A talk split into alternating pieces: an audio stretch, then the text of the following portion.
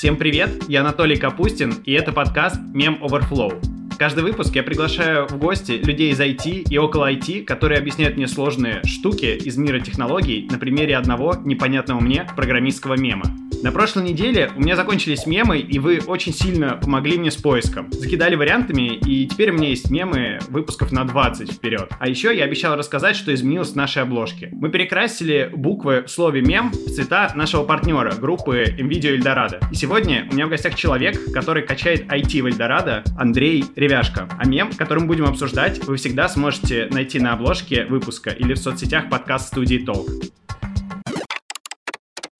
Андрей, привет. Правильно ли я тебя представил? Всем привет. Да, абсолютно верно. Не так давно присоединился к группе компании NVIDIA Eldorado и в настоящий момент времени являюсь сетево бренда Eldorado. И как ты верно выразился, качаем его. Давай я тогда опишу мем, опишу, что я вижу, Мем состоит из э, двух частей. На первой строчке клипартовый программист, который озаглавлен фразой «программисты раньше», и вроде как он говорит, так, нужно еще отладить и оптимизировать эту сложнейшую программу управления полетом, чтобы она требовала на 3 байта меньше. И на второй строчке Reg Face с радостными слезами на глазах, озаглавленный «программисты сейчас», и там написано у него «Ура, мой Hello World выедает всего 20 мегабайт RAM».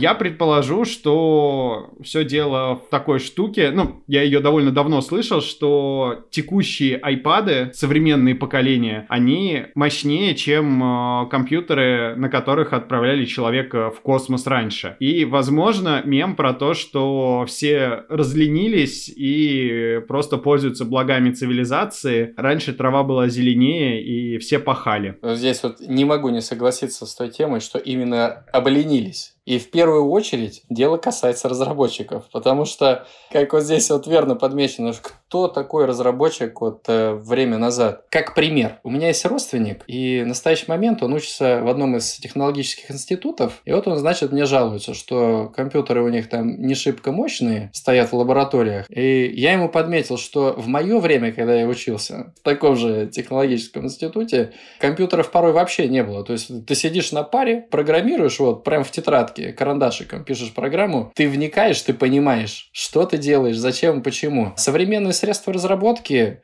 они не заставляют думать глубоко, поэтому, ну и качество кода зачастую, оно получается не очень. Наряду с тем, что и объем самих э, программ, э, самих э, application, он получается ну, довольно большой. Вот в случае, если тут упомянутые мобильные устройства, да, там планшет, там, либо сам смартфон какой-то, это тоже сказывается, потому что там условно, если ты делаешь какие-то нативные аппликухи, они у тебя получаются быстрые, мало занимают памяти и не такое большое потребление электричества, да, там батарейки, против э, систем, которые дают тебе там послабление, то есть ты делаешь какое-то одно приложение, и оно у тебя сразу доступно на нескольких платформах, там на Apple, к примеру, там и на Android, и при этом программа весит нереально и энергии потребляет, в общем, тоже больше. То есть речь идет именно о том, что современные вот эти средства разработки, не все, конечно, потому что там исключений хватает тоже, они в той или иной степени расслабляют разработчиков. Кажется, что 20 мегабайт RAM в тот момент, когда не было компьютеров, и сейчас, когда RAM памяти исчисляется там чуть ли не сотнями гигабайт у самых производительных машин, это совершенно две разные величины. И если вот 3 байта меньше в тот момент, когда компьютеры только зарождались, это было что-то ощутимое. То есть сейчас 20 мегабайт — это просто песчинка. Или я какую-то фундаментальную ошибку совершил сейчас в рассуждениях. Если мы ведем речь о там, информационной системе, которая не относится к тому, то, что там в России называют там high-load, высоконагруженная, скорее всего, здесь никаких проблем не возникнет. Но когда же речь идет о там, больших объемах объемах данных, там, миллионах пользователей, которые там миллионы заказов в сутки осуществляют, да, и вот тот поток информации, события, которые пользователь генерит на сайте, да, вот это под нужды рекомендательных систем, все это дело надо собирать, и вот здесь как раз начинается вся там самая история, что с одной стороны, я не знаю, какие-то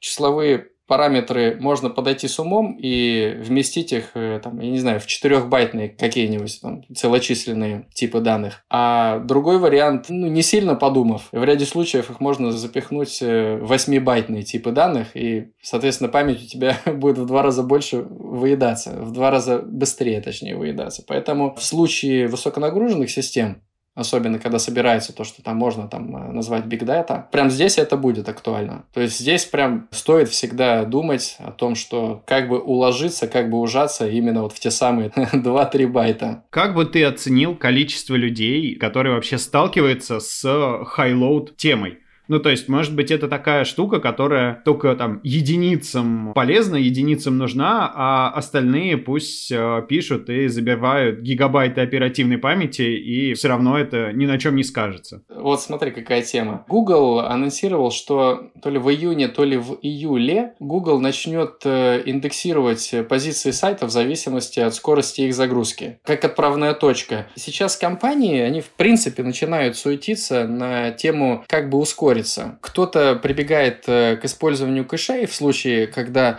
данные редко меняются, просто из кэша их можно отдавать. А есть системы, и их немало. Это в любом интернет-магазине, корзина там или история заказов или оплат, которые прямо здесь сейчас хотелось бы видеть перед глазами. Вот такие запросы, их стараются обрабатывать в системах, которые хранят данные для раздачи либо обновления именно в оперативной памяти которая имеет свой потолок. И при более-менее приличном количестве пользователей этой памяти хватать не будет. Понятно, что есть э, подходы там, где и пошардировать можно историю, но в целом, просто для примера, ускорение сейчас нужно всем, да, вот хотя бы отпрыгивая от э, заявления Гугла и народ так или иначе будет стараться ускориться. И вот первое, вот как из примеров, э, на что можно обратить внимание, это работа ну, не из базы данных условно, а именно из оперативной памяти, потому что ну, быстрее работать ничего не может.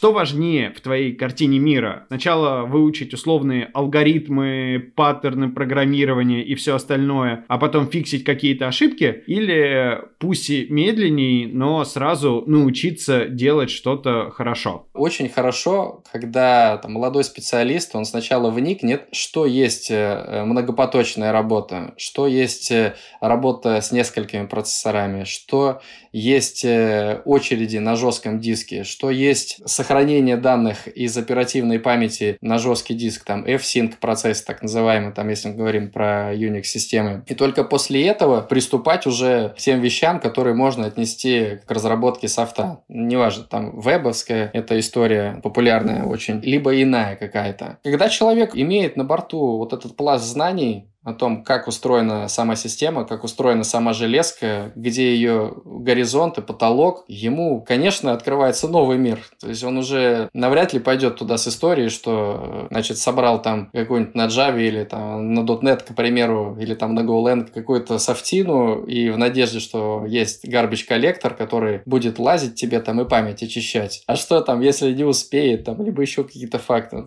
Самое главное понимать, в какой среде, на какой машине это все работает. И вот эти базовые вещи. А может быть, тогда ты еще сможешь подсказать, куда смотреть, потому что то, что я видел, в основном всякие образовательные курсы и все вот это, они говорят, мы научим вас программировать, текст на сайте вводите, и у вас все работает красиво. А как раз подход с тем, что нужно понять, э, что за железо, как э, аллоцируется память и как это все работает, я особо не встречал. И, возможно, я не один такой, куда смотреть, что читать, что слушать кто классно рассказывает. Вот первое, что пришло на ум, когда сейчас вопрос услышал, это есть такая тема High Load Cup, то есть это конкурс, который периодически проводится. Компания ставит перед собой цель найти максимально суперское решение для задач по типу есть сервер, у него там жестко лимитированная по объему оперативная память, жестко лимитированный объем жесткого диска, и надо перелопатить объем данных, который превышает, в общем-то, параметры данного сервера по оперативной оперативной памяти. И вот ребята там собираются, больше ста участников, и вот э, кропят там голову день и ночь ломают. У кого-то это получается, у кого-то нет. Но сама суть Вот ты вот именно на таких мероприятий на практике понимаешь, что существуют такие практики, существуют такие подходы. Может быть, там, да, для кого-то даже становится понятнее, что даже тип данных какие-то вот существуют такие, что прям действительно их можно использовать, и они будут эффективными вот конкретно в таких случаях. То есть э, отпрыгивать больше от практики, а вот э, High Load Cup это конкретный кейс, на который стоит обратить внимание если для самого себя вызов какой-то сделать, даже просто поучаствовав в нем. Кроме шуток, э, очень хорошим испытанием таким вот, э, это просто собеседование. Да? Это просто походить по собеседованиям. Потому что, как э, коллеги подмечают, тут кто-то приходит на собеседование и получает там в два раза больше знаний, чем он там за последние несколько лет, в общем-то, хранил в себе. Ты как CTO, наверное, собеседуешь людей и принимаешь решение на найме, ну, по крайней мере, какого-то уровня людей и принимал раньше, насколько дороже человек, который программирует осознанно по сравнению с тем, кто просто что-то пишет? Случай случаю рознь. Сложно выделить так вот просто взять и сказать, что люди, которые там понимают лучше и там более осознанно, просят денег больше. Я бы сказал, наверное, даже наоборот. Люди, которые увлечены, они больше значения придают именно задачам самим подобным вот этим, да, которые проговариваем сейчас. И наоборот, люди чаще попадают встречаются с большими запросами те, которые, в общем-то, идут, ну, можно, наверное, сказать, там, по легкому пути развития, то, что там открыл, я не знаю, там, какой-нибудь GoLang, э, значит, посмотрел, как там какие-нибудь Hello World делаются, или там плюс-минус там э, программа, которая может выступать какими-то API для сайта, к примеру, и все, открыли так на объявлениях о там на HeadHunter, к примеру, посмотрели, о, Golang специалист, стоит столько, ничего себе, так я же столько стою. И с большей дерзостью уже идут. Но берут таких людей или смеются скорее над ними? А здесь вот э, все от компании опять-таки зависит. Как я понимаю, вы не берете к себе таких Нет, людей не берем. Не берем, но в целом такие люди находят себе э, свою нишу, потому что дефицит IT-специалистов, он уж не первый год, не первые два, и уже, наверное, уже второй десяток так, как идет. Поэтому это нехорошо. И таким людям ну, стоит пожелать, э, в общем-то, понять больше, что есть возможности систем разработки и как устроена машина в принципе, если мы говорим про сервер какой-нибудь.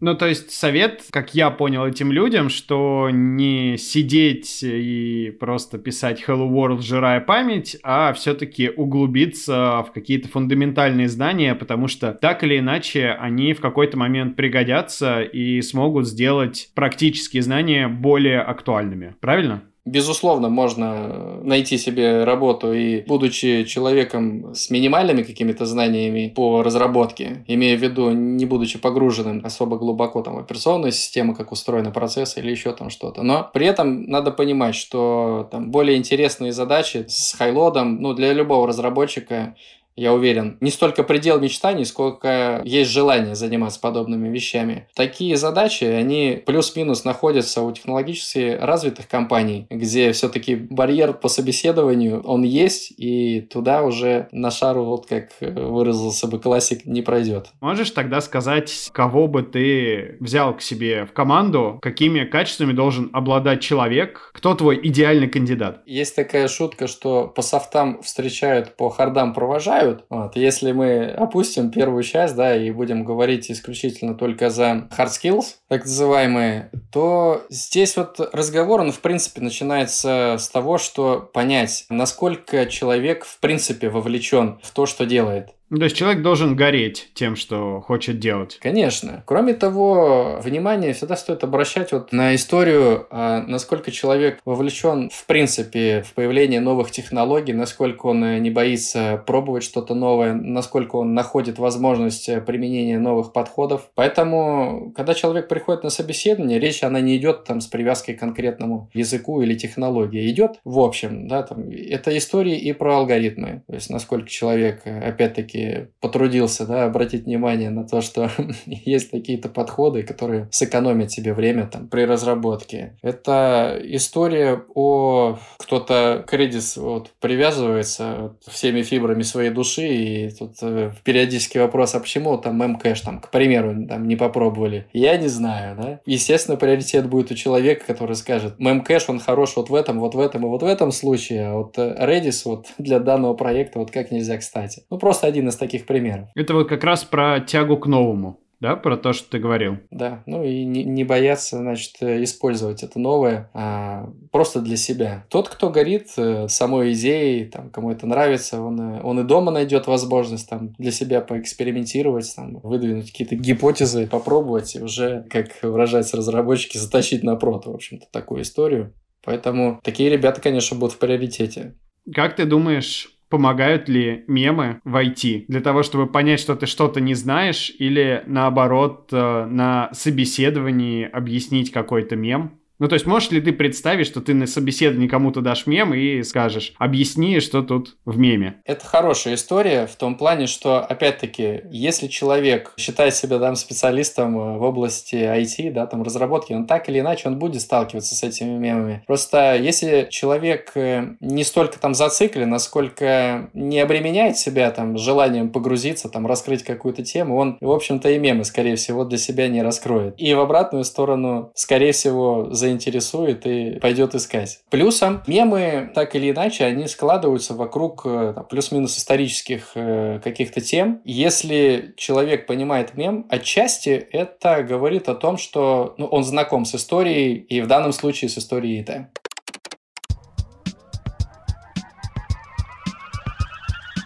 Спасибо, Андрей. Я понял, что нужно смотреть не только на какие-то новые вещи, а в каких-то фундаментальных знаниях тоже есть правда. А к нашим слушателям обращаюсь. Я прошу вас писать комментарии, подписываться на нас в своих любимых подкаст-приложениях, ставить нам оценки и до встречи на следующей неделе. Всем пока!